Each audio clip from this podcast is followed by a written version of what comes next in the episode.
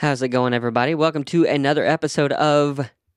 You thought I was going to say something like stupid questions. So, yes, this is the Stupid Questions podcast. Today, we are going to be talking with Miguel Maddox. Uh, he just finished his first year as a professional triathlete, finished 31st in the world when it came to the 70.3 Worlds in Lahti, Finland. Um, he is also the founder, along with Jenna, of the Freestyle Tri YouTube channel and guest community.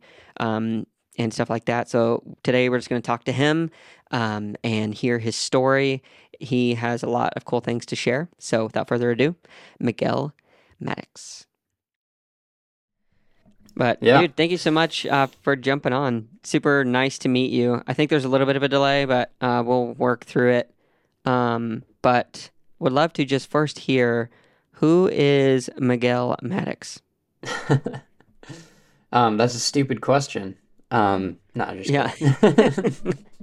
uh, um, who am I? Uh, well, I'm a professional triathlete, um, and a content creator. That's kind of my uh, my day to day who I am these days. Um, I grew up in Northern California, um, Marin County. It's a beautiful area just north of San Francisco. Um, and from an early age was exposed to you know a lot of the nature and activities that we have come to appreciate in our older ages but um, not when i was a kid uh, i was swimming in a pool growing up so i guess the younger miguel Yeah. maddox was a was a pool swimmer um, competitively for 20 years um, did that through high school through college um, and you know started a career in marketing shortly after that um, shortly after i graduated from college and basically was thirsty for something competitive again. Um, i finished my competitive swimming career on a on a really high note and was just kind of like left you know left wanting more um, which i didn't have at the time. So you know about six months to a year passed and i uh, I got involved with triathlon um, through a, a friend of a friend who turned out to be my, my first coach in the sport, and um, and that uh, carried me through to where I am today. Um, so there's uh, you know there's there's the high level where where I'm from, who I am. Yeah, I love it. I love it. So, where are you like living right now? And I, I think you actually did say where you grew up, and I apologize. I'm asking it again. Yeah, well, I live. I currently live where I grew up. Um, so Marin County, Okay. uh, Northern California, Bay Area. Um, and it's the perfect place to, uh, you know, do what we do to to train year round. We don't really have severe winters, although it is pretty chilly today. But like chilly for us is like forty five to fifty degrees. So, um, you know, it's Yeah. uh, it's a great place to be doing what I do. Yeah, is that the current degrees outside? Is it like 50? Do you know 50. exactly what it is? yeah, it's about 50 right now, and that's as cold as our days get here. Yeah, I know. Tough life. Tough, Yeah. tough, tough. So, tell me about siblings. Do you have them? I do. Um, I have one older brother. He's five years older. Um, we've had, I mean, he lives in San Francisco, so it's super close, 15 minutes away. Yeah. Um, we've always been extremely close. And uh, he's, in a lot of ways, kind of like paved the way to, you know, becoming who I am. Um, he was also a Yeah. swimmer growing up. He was also into, you know, a little bit of filmmaking and, and like documentary filmmaking, which is a program Yeah. that I participated in in high school, um, five years Nice. after him. Um, I remember he, in high school, his senior year, he broke the 500 freestyle school record. And he was Oh, wow. super jazzed about it. He'd finally done it. He had been looking at that record for a while. and then I Yeah. came in the next year as a freshman and beat it. So that that's kind of but zero hard feelings between us. Um, Yeah. There's never been any animosity on how things have played out in our lives. We're different people, but Sure. um, and have a you know a fantastic relationship. But um, you know, there's that context in my life of like having the older brother and being kind of like the guiding light to test the waters of things that I'm interested in before I actually go in and do Yeah. them. So it's uh, Yeah, been very you can do fortunate to have things. that. Yeah. Yeah, that's super neat. Uh, so, what is he doing right now? Where's he at? He's uh, working in tech. Um, you know, again, super close by. But uh, Yeah. yeah. he he does some things that I would not venture in. Like he's one of the guys out here in Northern California that belongs to a swimming club that you know they swim in the bay. Um, and for people that don't really understand what that means, the bay here never gets warm. It tops out at 60 degrees, and through the winter it gets down to like 48 degrees, which is just like like that is just it's it's crunchy. it's it hurts. Yeah, literally. um, it's pins and needles in your body every time you get in. But he's one of the guys out here that jumps in there without a wetsuit, um, which I am All year round? all year round. Yeah, him, my dad, Oh my. uh, my brother's fiance. They they do it uh, no wetsuit, which is crazy. But how to many each their own, I guess. have died? yeah, how many people have died doing that craziness? enough to make it just legitimately dangerous. Yeah, yeah. I've gotten hypothermic out here. Yeah, is he like the type to j- get a squirrel suit and let's let's make this thing happen? Be six inches off the face of a cliff? Is he like a, just an adrenaline junkie?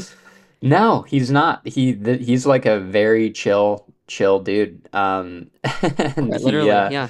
yeah, literally. Um, but you know, I, I think it's uh, it's something that we have here in the Bay Area that like if you've kind of like grown up close to it, you you hmm um, you experiment with it. Um, like I was pretty Yeah. good at swimming out there in my in my youth, um, when I had a little more body fat, and um, and now I'm just I'm just a weenie.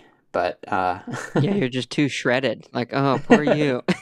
you know, there are guys that have like no body fat that do that. Like my brother is one of them. He is not a big dude, but somehow you just get Yeah. used to it. Yeah, um, acclimation. He remind- I don't know if you're familiar with Wim Hof, but he reminds me of one of those types. Like, gonna go hike up deal. Everest with just my shorts on. Yeah, Yeah, yeah, and and it's funny because like to your point, asking about like are they adrenaline junkies? It's like they aren't. If you meet them, you would never expect the them to be like these hardcore uh, people that jump in the freezing cold bay. Um, but Yeah. you know they do it. Yeah, super interesting. So tell me, when were you first introduced to oatmeal? I was introduced to oatmeal. I mean, I didn't grow up around oatmeal. We weren't a big oatmeal household. Um, so that Mhm. was uh, that came later. I think it was during you know the height of the pandemic when Jenna and I.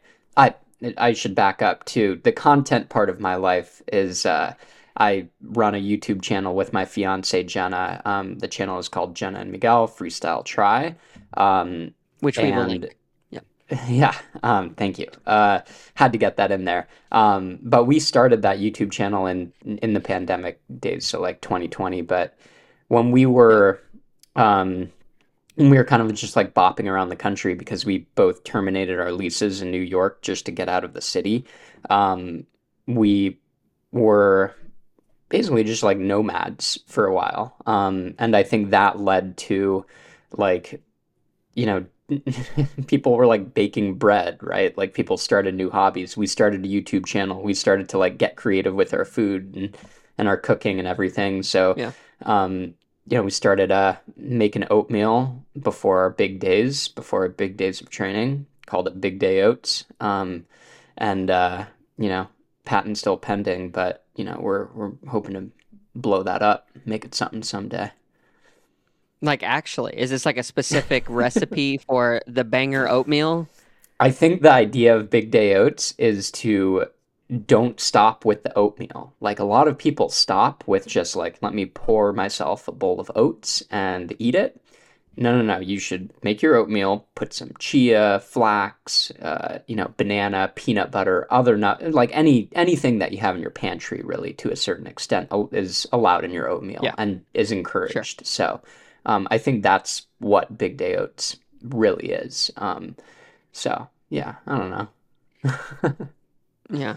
So, if I may, uh, my wife introduced me to making oatmeal the right way, or I would consider the right way, because when growing up, it was like you said, the quick oats, Mhm. boil it, and put it all in at the same time, and then you know you throw in a little brown sugar and stuff, and it's like, spluck. it's like Yeah. just nasty looking cafeteria food. So I married my wife, and she introduced me to this way of cooking oatmeal, which I would like to briefly go through with you and just get your professional opinion on if I, it could be improved. Is that okay? Yeah, well, I'm no professional, but um, I'm you know more of a critic, so this is good. Bring it on.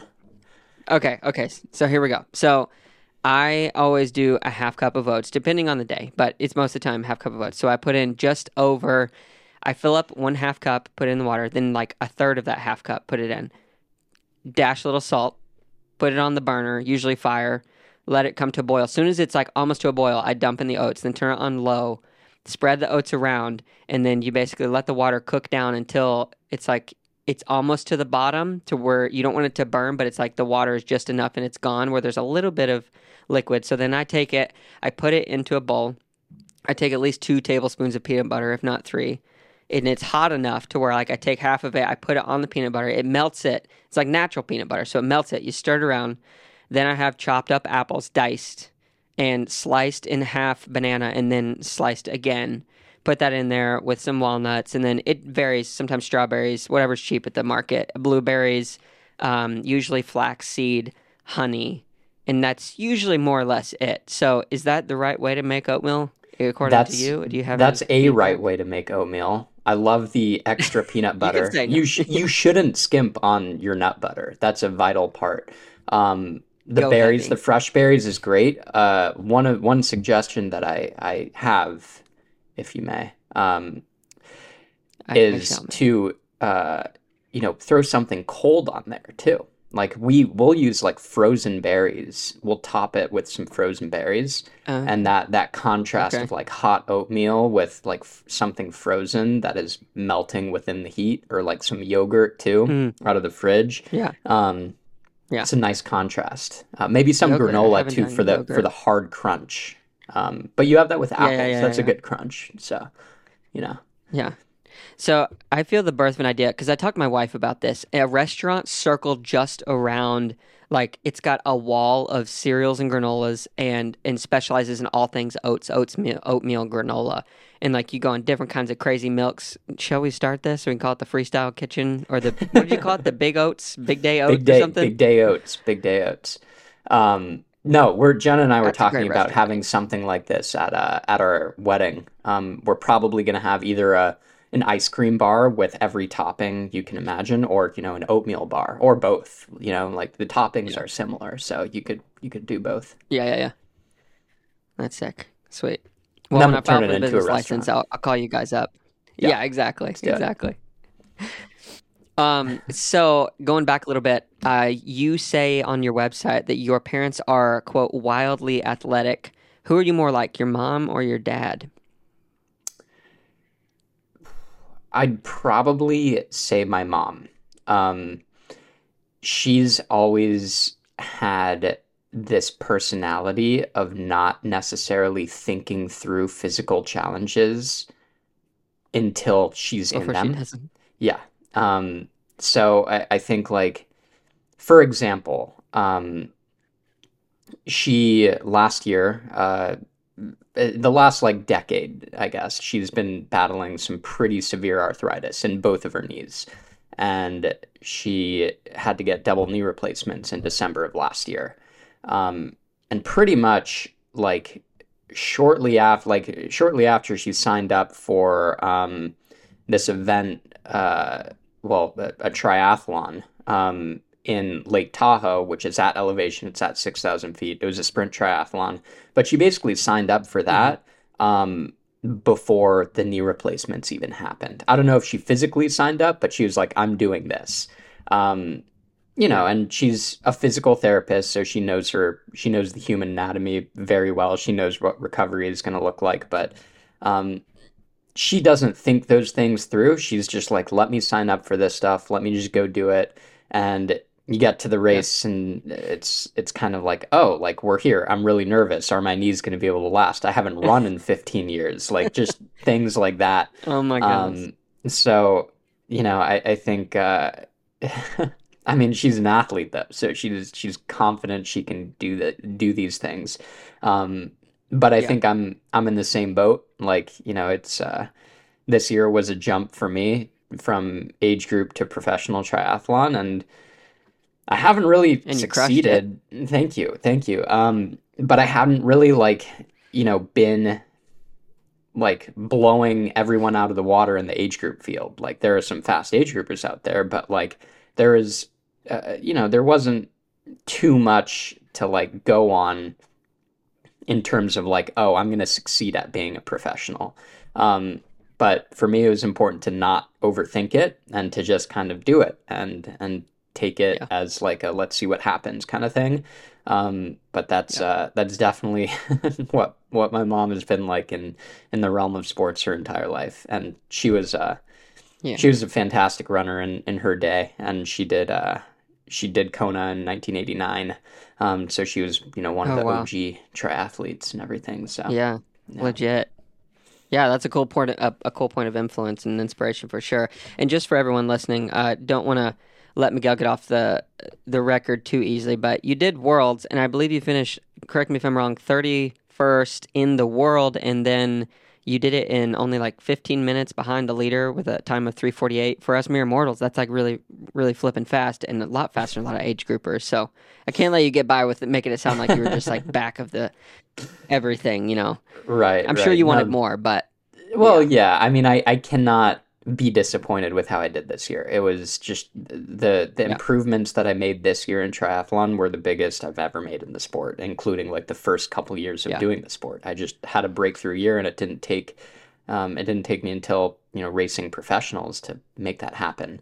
Um, I'm not sure what the reasoning Yeah. was. Um, I think like a lot of support. the bar from raised. yeah, yeah. I mean, racing helps, like being competitive. Um, I'm I'm a competitive person, having, you know, support from new sponsors and uh and just having encouragement both from like family and and Jenna and friends and and everyone that's kind of like been like you you can do this, like you got this, um, has Yeah. helped me get to where I am for sure.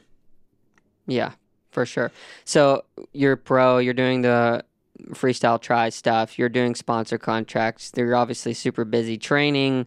What has your life looked like transferring from like, let's just go even right before the pandemic started and you started freestyle tri. It seems like your free time has probably exponentially decreased and your time demands have exponentially increased. Is that accurate? And how are you managing that? Um, yeah, I yes and no. Um, you know, when when we started the YouTube channel, um, like I had a full-time job. Um, so regardless of how, I, I think that's one of the beautiful things about this sport is like, well, it's not that beautiful, but there's not a lot of money in it, right? So like most people, professional or not, have to do something else and have to fill their their Yeah. time up not training with other things um, just to make it sustainable. Um, so I think at the at the beginning of this journey, it was um, the time demands were were just different. Um, it was like I have to report to my employer and get my work done. And when that job ended, it was like, okay, well, let me uh, let me fill up this time with um, with making more videos, making more content, reaching out to potential sponsors, like you know, growing this business. Um, so there's it, it kind of goes in in waves, I guess. Is like you know. It, every opportunity I can get to like not have as much work day to day and like replace that work with a nap Yeah. in the middle of the day is super valuable. So, you know, once I try to figure out how to do that, it seems like something else comes up and it's like, oh, no time to nap anymore. Like you you're under contract to get to fulfill these other obligations and um so, you know, Yeah. it's uh it, it there are stressful times for sure, but it's it, like I said, it's one of the cool things. It's like it's no more stressful than what other pros are doing, what other uh, age group athletes are doing. It's like we're all kind of doing a similar journey. Yeah. I'm curious. I want to ask a little bit of a selfish question um, Please. for the sponsor side of thing because you you know you started the YouTube channel and obviously your influence on Instagram, the other social medias has grown, and then you know exposure with what you've been doing with I guess EMJ in the background before, and then working triathlete, all of these different things. Um, my specific question around that growth has been, what has the dynamic been like in the change from the very beginning when you're like you said reaching out to sponsors in the beginning? What was your rejection rate? And then like now today like you're obviously more popular and i think still going to continue to grow. You probably have a little bit more leverage now. Like what did that look like in the beginning and then to what it is now yeah um, rejection rate was super high at first for sure um, I, I think like the biggest the most important thing I did with with my career in terms of like sponsorships and growing my brand was being on Team EMJ for a couple years. Granted, it was during the time where you know racing wasn't happening. The two years that I was on the team, the the team camps got canceled. And for people that don't yeah. know what Team EMJ is, um, they're a huge, mostly amateur team. Um, you'll see their their racers at every age basically getting on the podium. Um, it's uh, Every Man Jack. Yeah. Every Man Jack. Yeah. Thank you. Um, but it's a it's an amazing program. It offers athletes the opportunity to kind of like be partially sponsored and be a part of a team. Um, mm-hmm. You know, and uh, and help you grow in the sport. And for me, I I used it as a way to get better, have more affordable gear, and also to give myself a you know a, a reputation of like being somebody that doesn't just kind of like fall into the the general realm of triathletes. So it's like I'm I'm part of this kind of like elite team and getting recognized mm-hmm. when I mm-hmm. show up to races, having other people to talk to and um, to start building connections. Like, you know, it's uh it's a cool way of like getting in touch with different brands that like you have instant credibility. Um yeah. so when I left when I was um when I was uh you know starting the YouTube channel with Every Man Jack, um, there were a couple opportunities that were separate from EMJ. Um, so once that started to happen, it, it didn't fully make sense for me to be on the team anymore because it's like I want to chase these other opportunities. Um, so yeah. I'm going to be kind of building my own thing with Jenna. Um, it's a guys only team too, so like Jenna when wasn't benefiting from it as much. Yeah. Um, yeah.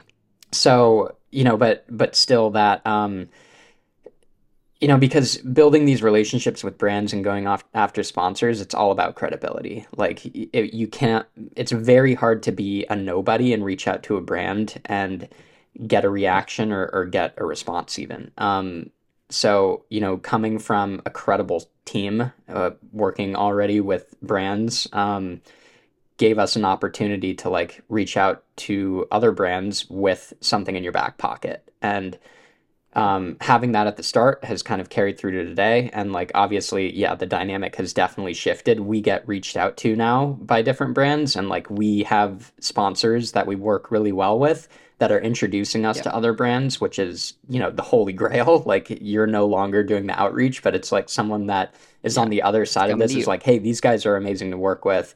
Um, you should work with them too.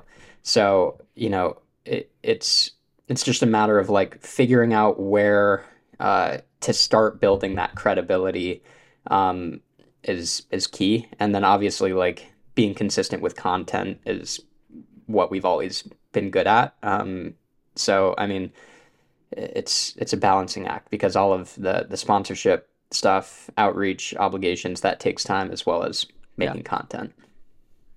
Yeah, for sure. There's a lot going on there. Interesting. Yeah. Thanks for sharing. So yeah. I want to go back a little bit um, to your parents. How did they or do they influence, I guess, did influence your upbringing and direction in your life outside of sports? I think first and foremost was just the the idea of just togetherness and family. Um, you know, they mm-hmm. we were the family that you know sat at the dinner table together for every meal. Um, I like growing up, I was always jealous of my friends that would be like, "Oh, like I'm just gonna go eat dinner on my own," or like, "Do you want to go like grab a quick bite and then we'll go do something?" And I was like, mm. "Man, that freedom sounds amazing." But like now looking back mm. on it, it's like I'm so fortunate that I was in a family that was yeah, that valued that time together. You know, it was like without exception, we yeah. have to eat dinner together. Um, so you know, I I think you know you can you can draw you can make these uh, connections to sport like you, with anything, but um, sure. you know, having that kind of togetherness and family ideals uh, growing up has like helped me um, cherish that in doing what I do today. It's like I understand just as well as anybody that you can't do this sport alone. You need positive reinforcement. You need other people in your corner to be helping you and encouraging you. Um, but beyond that, you need to find you know joy and value in life outside of your day to day. And for me, that that is like connecting with other people, um, whether it's with Jenna or just the community that we're building. Like we we seek connection in that kind of like close, intimate way. Um, so yeah, I think that that's that's the biggest thing. Um, just being yeah. driven towards like family values and togetherness. Yeah, it's a rare thing these days, so that's really neat to hear that you grew up with it. Totally. Yeah. Yeah. So, who is responsible, uh, you think, for the most influence of your life other than your parents? Ooh. Um, I would say, well, you know, my brother, who we've talked about, but outside of family, um, and kind of like my upbringing, it would probably be my uh, my swim coaches and swim team. I'm going to kind of group that into one because everyone, like the, the coaches that I had on my club swimming team through the end of middle school and through high school, um, were, like those coaches were extremely wise. they um it, it wasn't a kind of team where you would show up and you would just like, all right, let's get in the pool and swim a million yards. It was like, let's go into the classroom first and talk about like migrating geese for an hour because there's a lesson to be learned from that. Um, so right, it was like, yeah, it was. I like specific. I don't remember what the takeaway was, but I do remember a presentation they gave, literally with a PowerPoint and everything, um, about wow. migrating geese. And I think it was like their their you know flocking nature and like how if one is behind, then they wait up for that one, and you know, it's yeah. Uh, I don't know. I could be totally wrong, but something like that. Um, but no, that was the kind of environment. Yeah, that was the kind of environment that was created, um, and I think you know, being analytical and being like thoughtful about what I'm doing has never left me. That's always been a huge part. I'm not the kind of person that like wakes up, looks at the workouts that I have and then I just like go mindlessly do them. I'm like, how is this going to help me? What can I take away from this workout? Um, so I, I think like, and beyond that, like the the things that I do outside of sport, like on you know making YouTube videos, it's like, how can I tell a really meaningful story? Like, how can I just avoid dumping out garbage into the world and you know, I'm sorry, some people mm. might think we dump out garbage, but um, that's okay. But I, uh, you know, make an effort to like create content that is, you know, hopefully a little more meaningful. Hopefully not yeah. just like look at me train, but like something that people can take away and possibly like feel better about because you know we're we're trying to be real and tell a story. Um, so I, I think kind of like that thoughtfulness um, as it related to swimming at the time has kind of like carried into other aspects of my life. And i i literally still swim with these coaches. Like they coach the masters team that i go to at least once a week. Um, so i get to see them and and they've remained kind of like key mentors in my life. So um, awesome. yeah it's uh, it's and if anyone's curious in the bay area this is i'm talking about north bay aquatics. That's the youth team that's the masters team but the the coaches have never failed to like keep that kind of thoughtfulness approach in mind. Yeah, for sure. So I also read that you were quickly introduced to the quote power and natural beauty of Mother Nature. So what is it about nature or Mother Nature that inspires you? Talk to me about that power you're talking about. Yeah, well, I'm glad you uh, clarified. You you corrected yourself. It, it's Mother Nature, and she Mother can nature. help you. She can destroy you. Um, but the key is you have to respect her. Um, you know, I, I think that has come again from my family growing up. Like we we were the type of family that instead of going on classy trips to Europe or whatever, we would just be like, "Oh, we're gonna go hiking in the Sierras for a week." You know, that was our family vacation. When I was thirteen, yeah. um, well, when my brother was thirteen, my parents decided it would be a good idea to have this new tradition of Maddox initiation by uh, climbing to the top of Mount Whitney, which is the top of the continental U- U.S. It's a mountain here in, in California, um, higher than any other peak in Colorado. Um, yeah, I was gonna say, I- how many thousands of feet is that? I think it's at like close to 15,000. It's just under 15,000.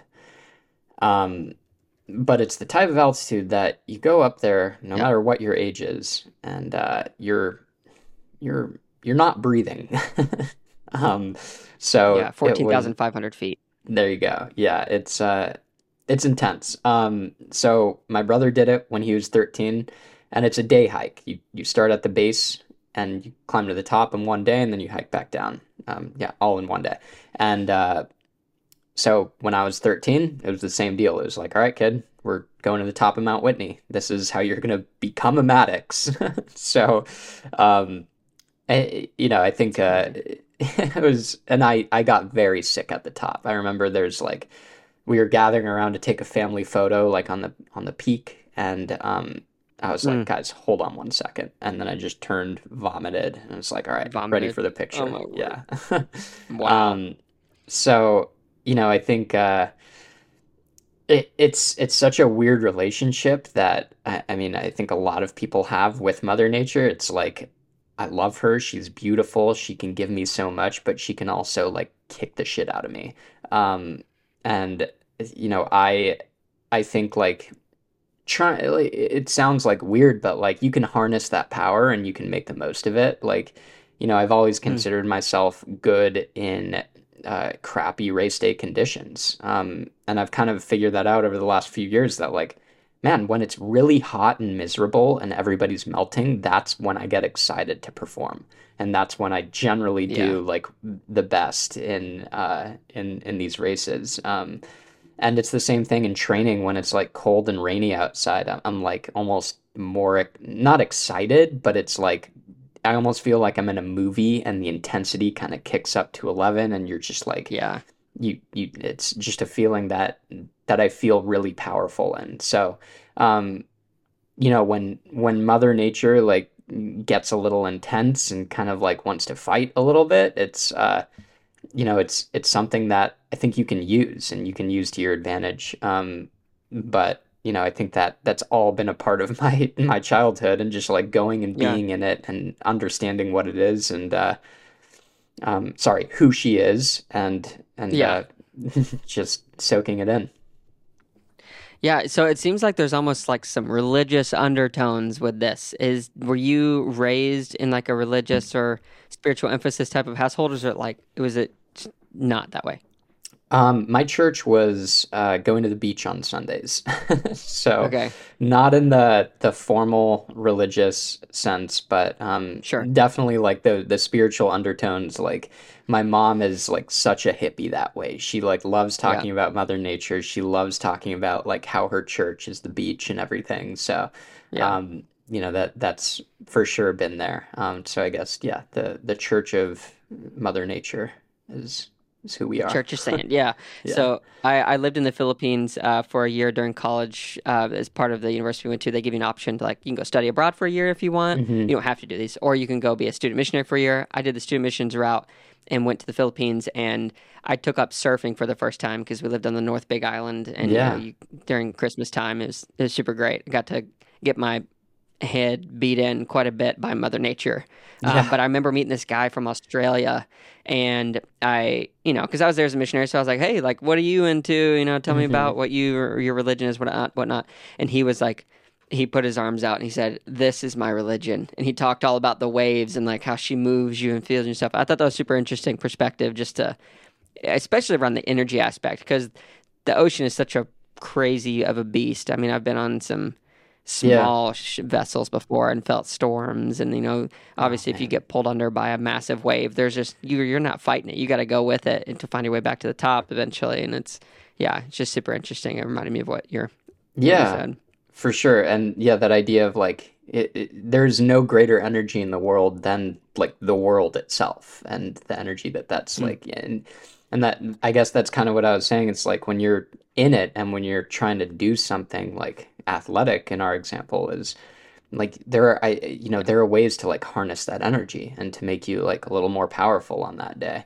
Um, uh, you're you're reminding me of a book. I don't know if you've read it or anyone out there has read it, but Barbarian Days. I forget the whole title, but it's um, Okay. It's it's a surfing book, but it it's way more than that. it's it's about what we're talking about and kind of that um, Yeah. it's it's about someone's journey to kind of like becoming who they are, coming of age type of story. Um, Yeah. the vehicle is surfing, but Yeah. it's it's a pretty like spiritual, amazing read. Good book. Yeah, yeah, for sure. Yeah, I'll have to maybe check it out and link it.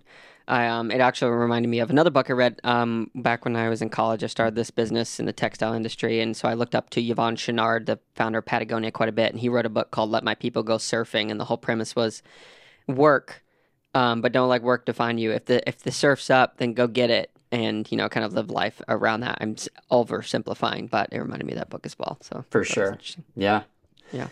I like how companies are doing more of like innovative companies. You're seeing more of that approach, like eh, you know, the enjoy enjoying life method. Um, it just Yeah. leads to more Yeah, general sure. happiness. I think we're understanding enough about how we operate that like you're gonna become burned out and depressed if you don't have if you Exactly. literally work nine to five every day.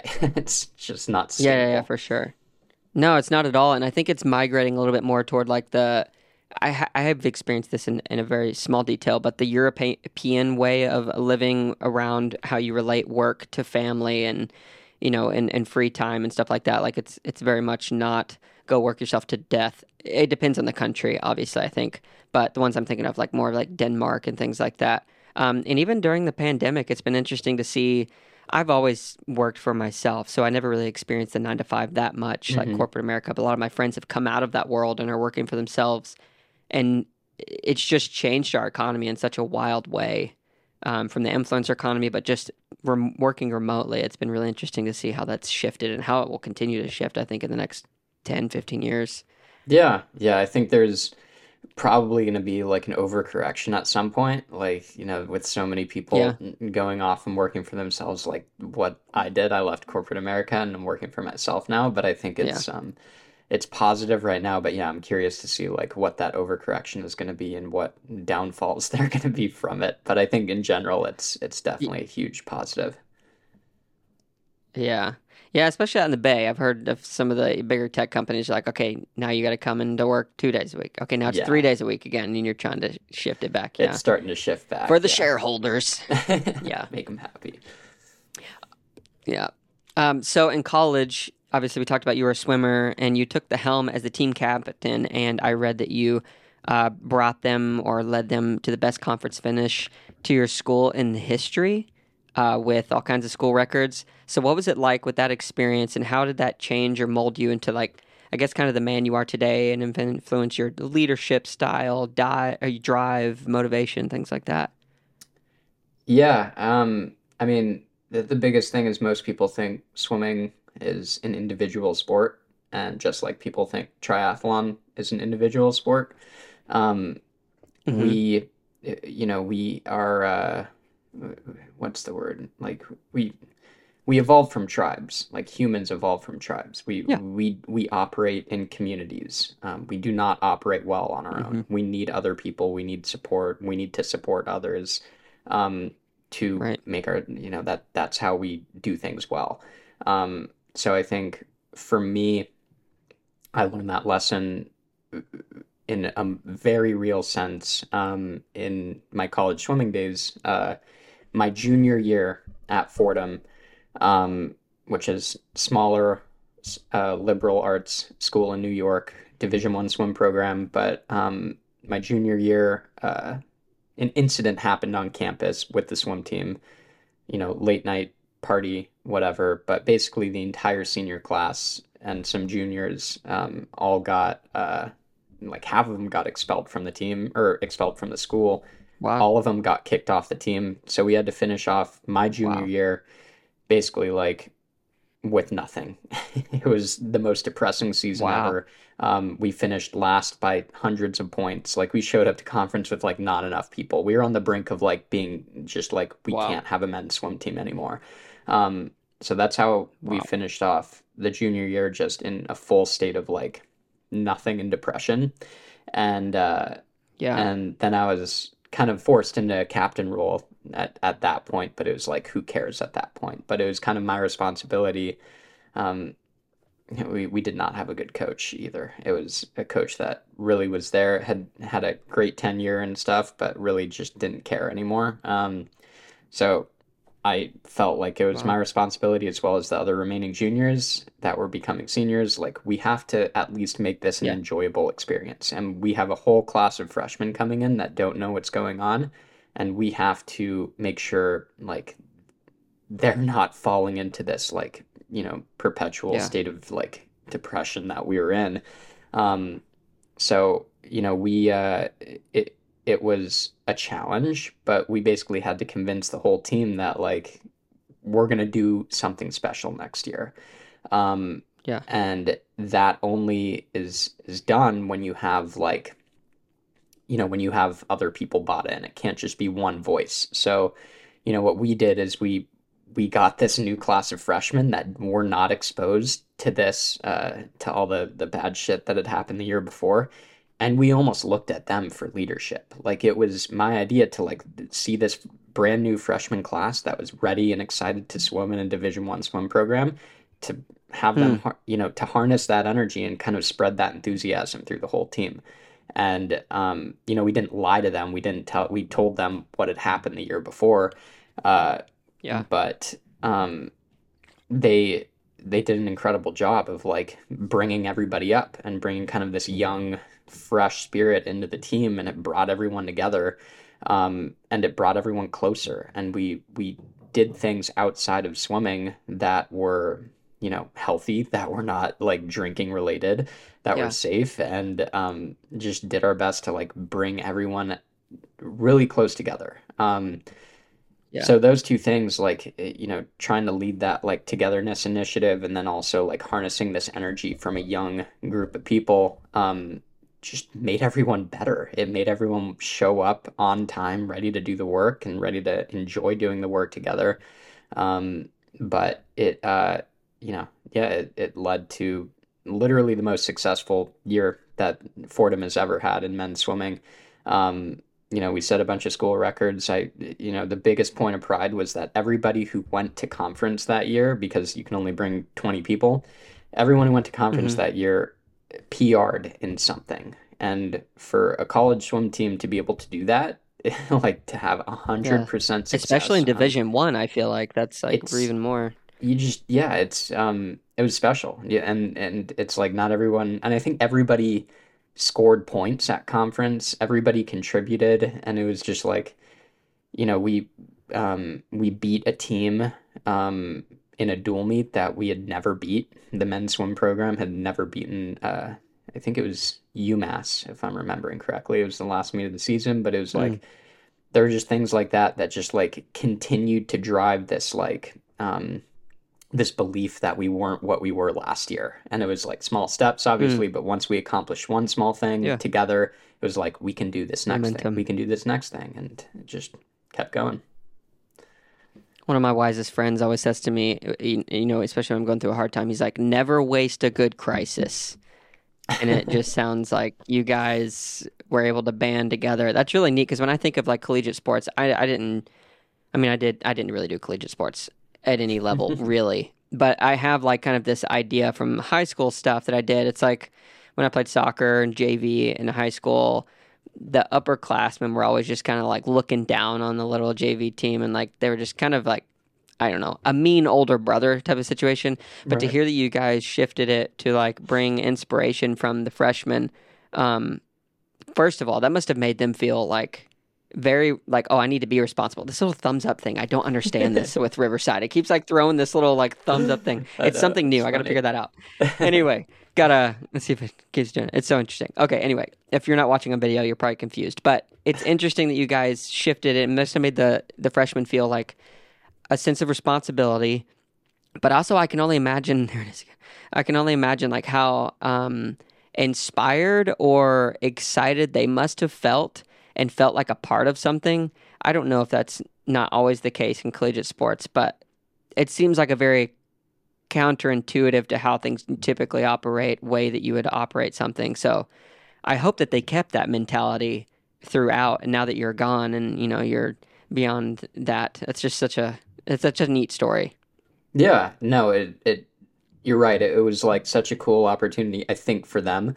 I mean, they have Yeah. like they we still keep I, I keep in touch with some of them, and they like you know through their journey of the latter three years of their of their careers there, it was like man, you like really that was the coolest year, but like also thank you for what you did and everything. But like I Yeah. think um you know it it, it definitely uh it, I mean, I'm thinking about, yeah, like when I was a freshman, when I'm like new to something, like how how cool is it when other people that have been doing it for a while look at you and they're like, how like teach me how to do that. Teach me like how you're so energetic. Teach me like how you're swimming that fast in a dual meet and um all those things. So I think uh you know, and it's not like we're putting them ahead of everybody. Like it, it just it Yeah. even the playing field, uh, and they had something Yeah. that we didn't have, and we had something that they didn't have. So again, it, it like back to the the whole like evolving from tribes. That's how it operates. Like you you don't have Yeah. all the answers, and you don't have all the energy that you you can you need to to sustain yourself. So it's like you look to others. What do what do others have that I don't? And in triathlon, Yeah, that's yeah. so key, you know, because there's so much going Yeah. on. You can't do everything alone. Yeah, for sure. No, it is a team sport. I'm being convinced of that more and more, especially as I have these interviews. It's been really interesting. So, speaking of the community aspect, um, in your little community within Freestyle Tri, I guess I'm referring to you and Jenna. Like, how did you meet? When and how did you meet? And how does she fit into this whole story of Freestyle Tri and your passion turned profession? Yeah. Um, well, Jenna also grew up in Northern California across the bay. Um, she grew up in Orinda, so like, you know, half an hour from where we are today. Um, and she was also a swimmer. And ironically, we never met. We probably went to like hundreds of the same swim meets and probably bumped just into each other in the across. warm-up pool a million times, but like we never we, didn't know who each other were. Um, until we were both living in New York. We were both living in Brooklyn. We met at a small community rec pool, um, three lanes. No one knew how to swim except for us, and we were like, Yeah. "Hey, you know how to swim? I know how to swim." um, so that's where our Let's relationship began. Yeah, exactly. Um, and uh, she had a boyfriend for the first two years of us knowing each other. So I patiently Oh. waited, waited it out. Um, yeah, but it, it worked out. Nice. the wait was worth it. Um, but uh, yeah, I and she initiated everything that freestyle tri is today. Um, you know, because when we were going through the pandemic days together, um, she was working for a company which she still is working for called Hungryroot, and she's the photo and video manager um, at that company. And at the time, she was lower level, so she was literally taking pictures of food and she was styling food and trying to, you know, make Yeah. thing make food look pretty on camera, um, literally. And Yeah. that, that was her job. And the, you know, there wasn't much of a creative outlet when it comes to doing that stuff. Like it was something new that she was Mhm. learning, but after that, it was kind of like, you know, um, there's a system and a protocol to it, and you do it and you wrap it up. Yeah. The the best part about that job is we got like continuous meals delivered to her wherever we were in the country during the pandemic, so that was pretty fun. Um, I would get That's off the bike and have this Yeah. fully styled meal waiting for me. Um, but Oh man, Yeah. for you, tough life. um, but you know, because of that kind of like, uh, you know, she was a little starved for creativity. She was like, I want to start making a video every day. Um, and we got a drone, and that contributed to like us filming stuff and filming our training and everything. And uh, it it wasn't a video a day, but it turned into you know freestyle tri. It turned into us like making YouTube videos for ourselves and being goofy on camera and filming our swimming, biking, and running and eating and whatever Yeah. else. Um, so, you know, th- that that whole start of the business was driven by her. Um, and then I started to have more time at my job as I started to like quietly quit and started to do all the editing and uh, and Yeah. um, yeah, I mean it's uh, it's kind of cool looking back on those days because it was like it a lot of it is the same. A lot of it is just like us trying to figure out like how to be goofy on camera so that others can kind of like find it entertaining. Um, but it's um, yeah. Yeah, that seems awesome. So, how long have you guys been dating? Um, we've been dating since October of 2019. Yeah, Okay. or I guess yeah, Okay, so like something like that. four years or something like that? Yeah, yeah. Got to get my months okay, right. nice. So you just passed up. Yeah, Yeah. yeah, just passed up on four years. So, do you have a plan to uh, continue and like move toward marriage, or are you guys just like we're gonna keep it kind of how it is and keep moving forward? Yeah, we well we got engaged in December of last year. Um, so that was Oh, uh, nice. yeah, that that was our our step towards being married, I, I suppose. Um, our marriage is going to Yeah. be pretty pretty small and quiet though. Um, Yeah. But Nice. yeah, yeah. Congratulations, man. That's a huge step. I mean, that's like, Thank yeah. you. Um, are you gonna be? Are things gonna change? Like, are you guys currently living together, or are you gonna like get a new place, or what's the what's that look like? Yeah, I mean, we're nothing. I don't know. I feel like a lot of people can relate to this, but it's like you get engaged, but it's like nothing changed, and then you get married. I mean, we haven't gotten Yeah. married yet, but we we expect like, okay, we're just gonna Yeah. keep living our lives. But um, Yeah, I yeah, yeah. it's it's about the meaning behind it. Obviously, like you're committing to someone for the rest of your life. So um, that was that was uh written on so many metaphorical and like business paper, like literal business papers that we're in this together. Like we we share a business 50 Yeah, yeah, yeah. together, but also like there's no one in this world that we would even think about living with besides each other. So it was it was time Yeah. and uh, happy we we're doing it. Yeah, for sure. So I um have talked with a few other people on the podcast who are in a relationship with someone who is not in the sport and then also is in the sport.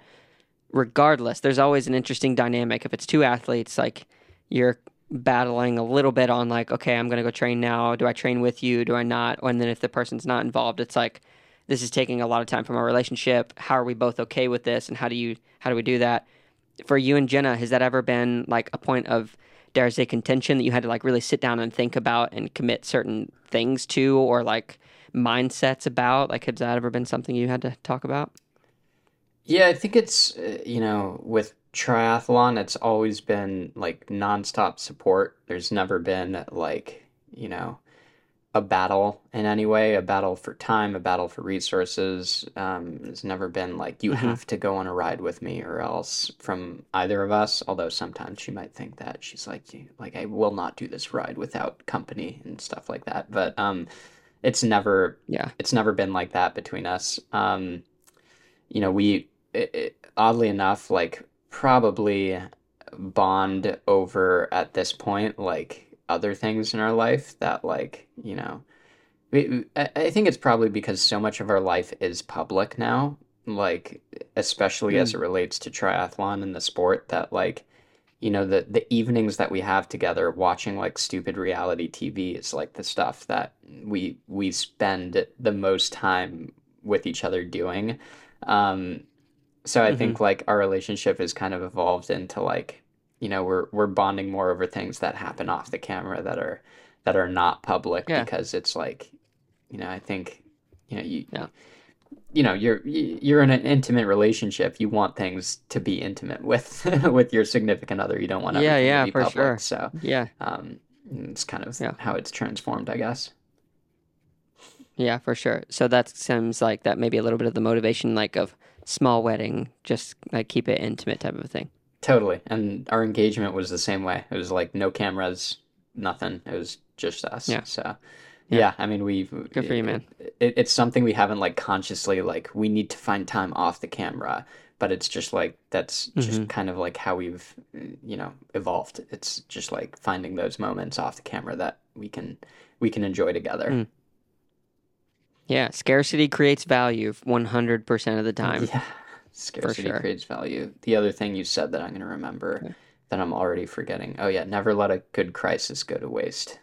I'm gonna Oh, I can't. I wish things. I could coin that one, man. Oh, it's my good friend. But yeah, it's so true. Okay. Like, there's so much growth to be happen. Totally. Yeah. yeah. For sure. For sure. Um, so I want to ask you about working triathlete.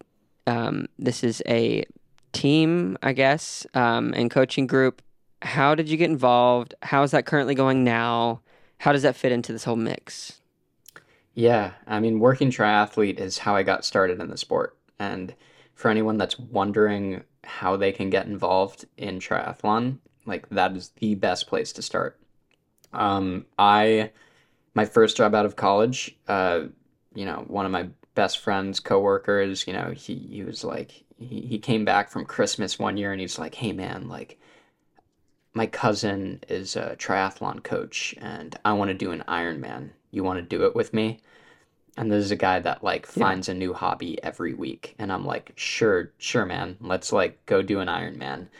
Introduce me to your cousin. Let's get started. So we uh, we get yeah. on a call with his cousin and we get the first week of training and everything and we we we go do it a week later um, this guy's like ah, i'm kind of burned out from triathlon i don't want to do it anymore i'm like, like all right well cool nice. but like thanks for the coach um, so yeah. the, the coach i'm referring to is conrad um, he's the founder of working triathlete um, and at the time yeah. i was like you know his eighth athlete or something like that. Um, working triathlete now holds like 450 500 athletes um not all of them are yeah, coached so many.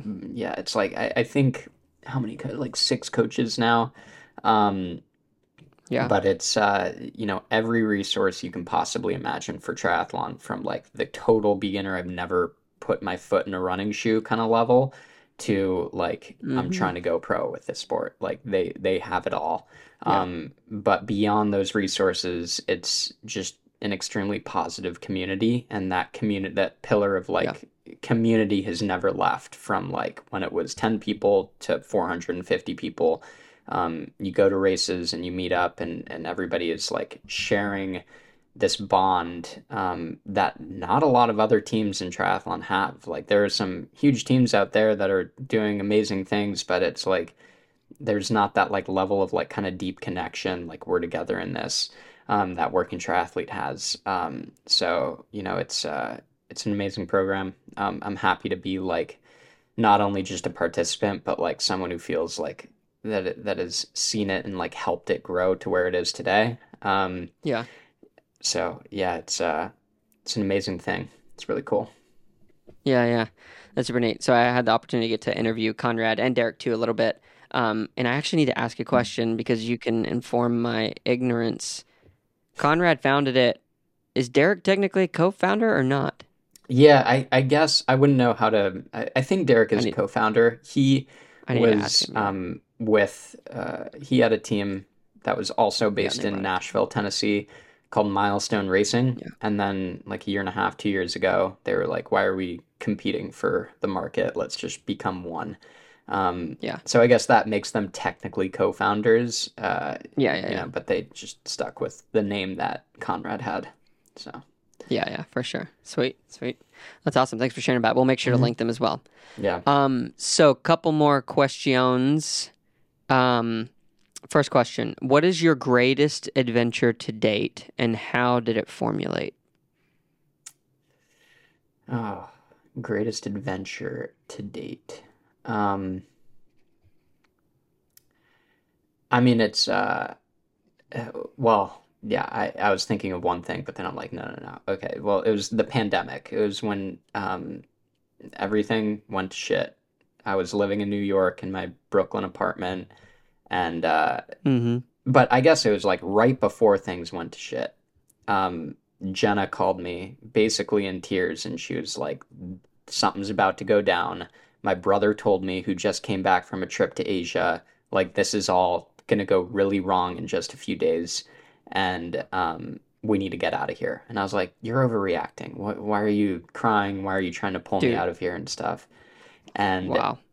Um, and I said no, and uh, she called me again. and she was like, "We really have to get out of here. I'm leaving. You're you're coming with me. Like you can't argue." So she plucked me from my apartment, and we went to an Airbnb in the Poconos, and with her with her older brother, and uh, with a borrowed truck from their uncle, and um, and you know, literally a day later, it was like everything is shut down. No one's allowed to go anywhere. Like you can't enter or Wow. leave New York anymore. Um, Crazy stuff. Yeah. yeah, it, I mean, everyone remembers like that day for them, and it was it was wild. But we had gotten out, and literally the next six months of our lives, we spent you know like a month in the Poconos. We found this Airbnb in very rural eastern Tennessee on top of a mountain, and Dude, we were, we were Welcome like, to my neighborhood. where are- where are you? I'm in Chattanooga, Tennessee. Oh yeah, um, oh yeah, that's but I'm right. about to, yeah, all around, yeah. Yeah, I mean, it, yeah, we were in Butler, Tennessee, in like Watauga, Lake Watauga area. Um, Middle of nowhere. yeah, middle of nowhere. And uh, we spent like two months there until it, you know, the season started to change from like perfect spring weather to like hot, muggy summer. And then we went up to Vermont and found an Airbnb there. And Wow. and then um, right before that in Tennessee, I was like, I should probably get a car. So I bought a car in Tennessee.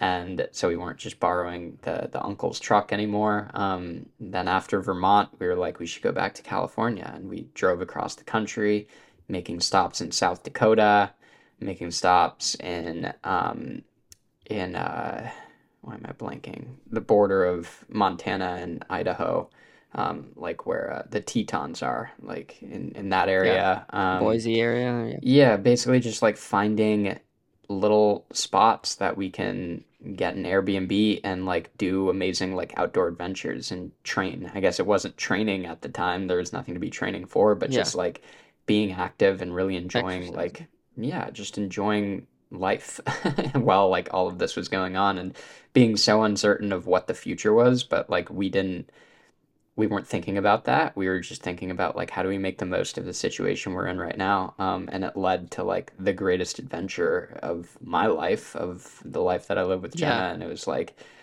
you know, just uh, we were fortunate enough to be in a situation in life to like actually make that happen. I mean, people have families, people have kids, and you know, jobs that, eh, well, I guess jobs were kind of ambiguous at the time. It was like everyone's remote at the time. But, yeah, for um, sure.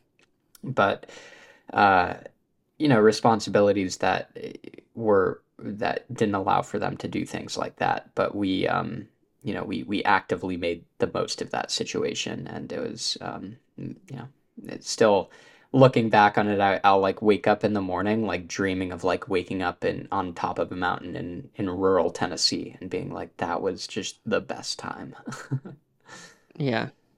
Anytime you want to come back, man, my in laws have a, a place up in, uh, it's called Jellico. It's right on the Kentucky Tennessee border at like the Cumberland Plateau. Oh And if things ever go to junk again, I can tell you exactly. I've got a map planned out. If we needed to walk there, I know how to get to the Cumberland Trail, and we'll walk the, all the trail system all the way to their house, basically. So check it I'm out. It's gorgeous place. that. If you ever want to come, Also- little, yeah, dude, yeah yeah hit me up, man. I mean, Chattanooga is like one of the best places. To, like, it- um, Jenna did Chattanooga this past year, and I didn't race. There wasn't a men's pro field, but I was just out there training, and I was like, like holding like a week long, two week long training camp out here would just be so much fun. Like, I'm, I'm, I'm Uh, jealous about like all the spots you have out there. It's, it's pretty incredible. Yeah, man. And uh, like, so I live 30 minutes outside of Chattanooga, and from my house, I can get in this pretty epic, like, four hour ride where I ride to the, it takes about an hour and a half to get to the base of this place called Fort Mountain. And then it's got like a serious five mile climb. So you can climb up and then go up into the mountains and turn around and come back wherever you want. And it's just like, yeah, I want to move somewhere else a lot, but the more I talk to more people on this podcast and hear talk about this area, and I'm like, well, I guess it's not that bad. Maybe I don't need to move yet. I don't know. We'll see. But yeah, it is a Every every winter, you're probably like, maybe I should move. Yeah. Yeah, it gets kind of gross. It's like doesn't snow that much. It's not pretty and it's just like a cold and super like humid, wet. Yeah, it's not great riding and stuff, Yeah. but you make it work, I guess. That's Totally. yeah. It's not California. so um, thanks for answering that question. That's super interesting to hear that story. Um, I think the pandemic changed so many people's lives, and it sounds Totally. like you came out on top. I'm really happy you got outside of New York, like because I remember I was actually selling stuff because I did work in China, um, and so I knew it was coming, kind of how Jenna did. Because a lot of my friends were like, "Hey, like, are you guys okay?" Like these manufacturers, and they're asking me, like, "I think it's going to get bad there. If you need help with whatever, let me know." And long story short, I ended up selling tens of thousands of units of like different types of PPE to local hospitals and dentist offices just because there was that crazy thing that happened. It was a weird, Wow. a weird 10 months in my life. Yeah, it was so crazy. Yeah. Um, so one final question and then I'll let you go. Uh, it has to be a stupid question. So the lead in may be a little lengthy, but here we go. Donald Trump was fined $10,000 recently for violating a gag order, as you may have heard, in your hometown, well, not hometown, but of New York, uh, civil court fraud trial against him after he appeared to allude to the judge's clerk when speaking to the reporters, yada, yada. It's the second fine that he's been hit with over the order in the last week, which leads to me to the question what do you think about Donald's hair and spray tan? It is the worst thing I've ever seen. I can leave it at that, right? Like it's just it's the worst. So Donald Trump knocks on your door right now. He's like, Miguel, I need you to lead my new thing for my next presidency around triathlon. What are you going to say to him? I'll say no, but uh, it's it. it's not against you, uh, sir. It's just the hair and the spray tan. Yeah, the hair in the spray tan. The first, you could be the first federally funded triathlete. Think about that. yeah. It's not worth Money it. you could It's just print it all day long, it. yeah. No, no, no. Not at all. Yeah, Good I deal. don't. I don't think he's the kind of guy that would be a good teammate. Yeah, probably not. He'd probably win everything. It would be amazing. yeah. Yeah. Good deal, man. Well, Miguel, thank you so much for jumping on and let me dig into your life a little bit uh, and hear your story. Uh, at some point, we'd love to have Jenna on, but we wish all the best to you guys as you continue to grow Freestyle Tri and looking forward to seeing your next second year, pro year, um, and how everything goes. But yeah, man, it's been fun. Seth, thank you so much. It's been great. This episode is brought to you by The Rudy Project. Thank you so much to Mike Bunting and the team at The Rudy Project for sponsoring today's episode. If you want to receive 35% off everything that is Rudy Project, from helmets to sunglasses to gear, please check out the show description notes and you will find a link where you can set up an ambassador account to get, that's right, 35% off everything. Also, we have a newsletter uh, that is on the website, stupidquestions.show. If you sign up for that newsletter and give us a follow on Instagram, it's just, the Stupid Questions Podcast. Anyway, I'll link it in the, sh- in the notes. Um, if you follow us and sign up for the newsletter, you will be entered for a drawing that we will be uh, doing for some Rudy Project gear. There are shirts, there are hats, there is water bottles, there are sunglasses, uh, a number of different things. So if you want to be entered into that drawing, again, please go follow us on Instagram and sign up for the newsletter at stupidquestions.show. That is the website. Hey, thank you so much for listening to this episode of the Stupid Questions podcast. Huge shout out to Miguel Maddox for coming on and sharing some of his story. Um, he's obviously quite the orator. It was great to hear him just kind of walk through the different things that he's gone through from swimming in his background to moving all the way through to becoming a professional triathlete with freestyle tri, meeting Jenna, getting married soon, um, all these other things. So just so awesome to have him on the podcast. Thank you, Miguel. If you made it to this point in the podcast, just want to say thank you. If you're watching on YouTube or Instagram, or excuse me, YouTube, then like, comment, subscribe, please. Those really do help us grow. If you are on Apple Podcasts, Spotify, Stitcher, iHeartRadio, Google Podcasts, any of those, please rate the podcast. Uh, if you're on Spotify, you can actually ask us questions through there, so check that out. Um, yeah, and if you want to sign up for our newsletter, you can do that at the Stupid Questions Podcast.show. Thank you so much for listening. If you have any questions or ideas of how we could do things better, please let us know or let me know. Thank you so much, and we'll catch you in the next one.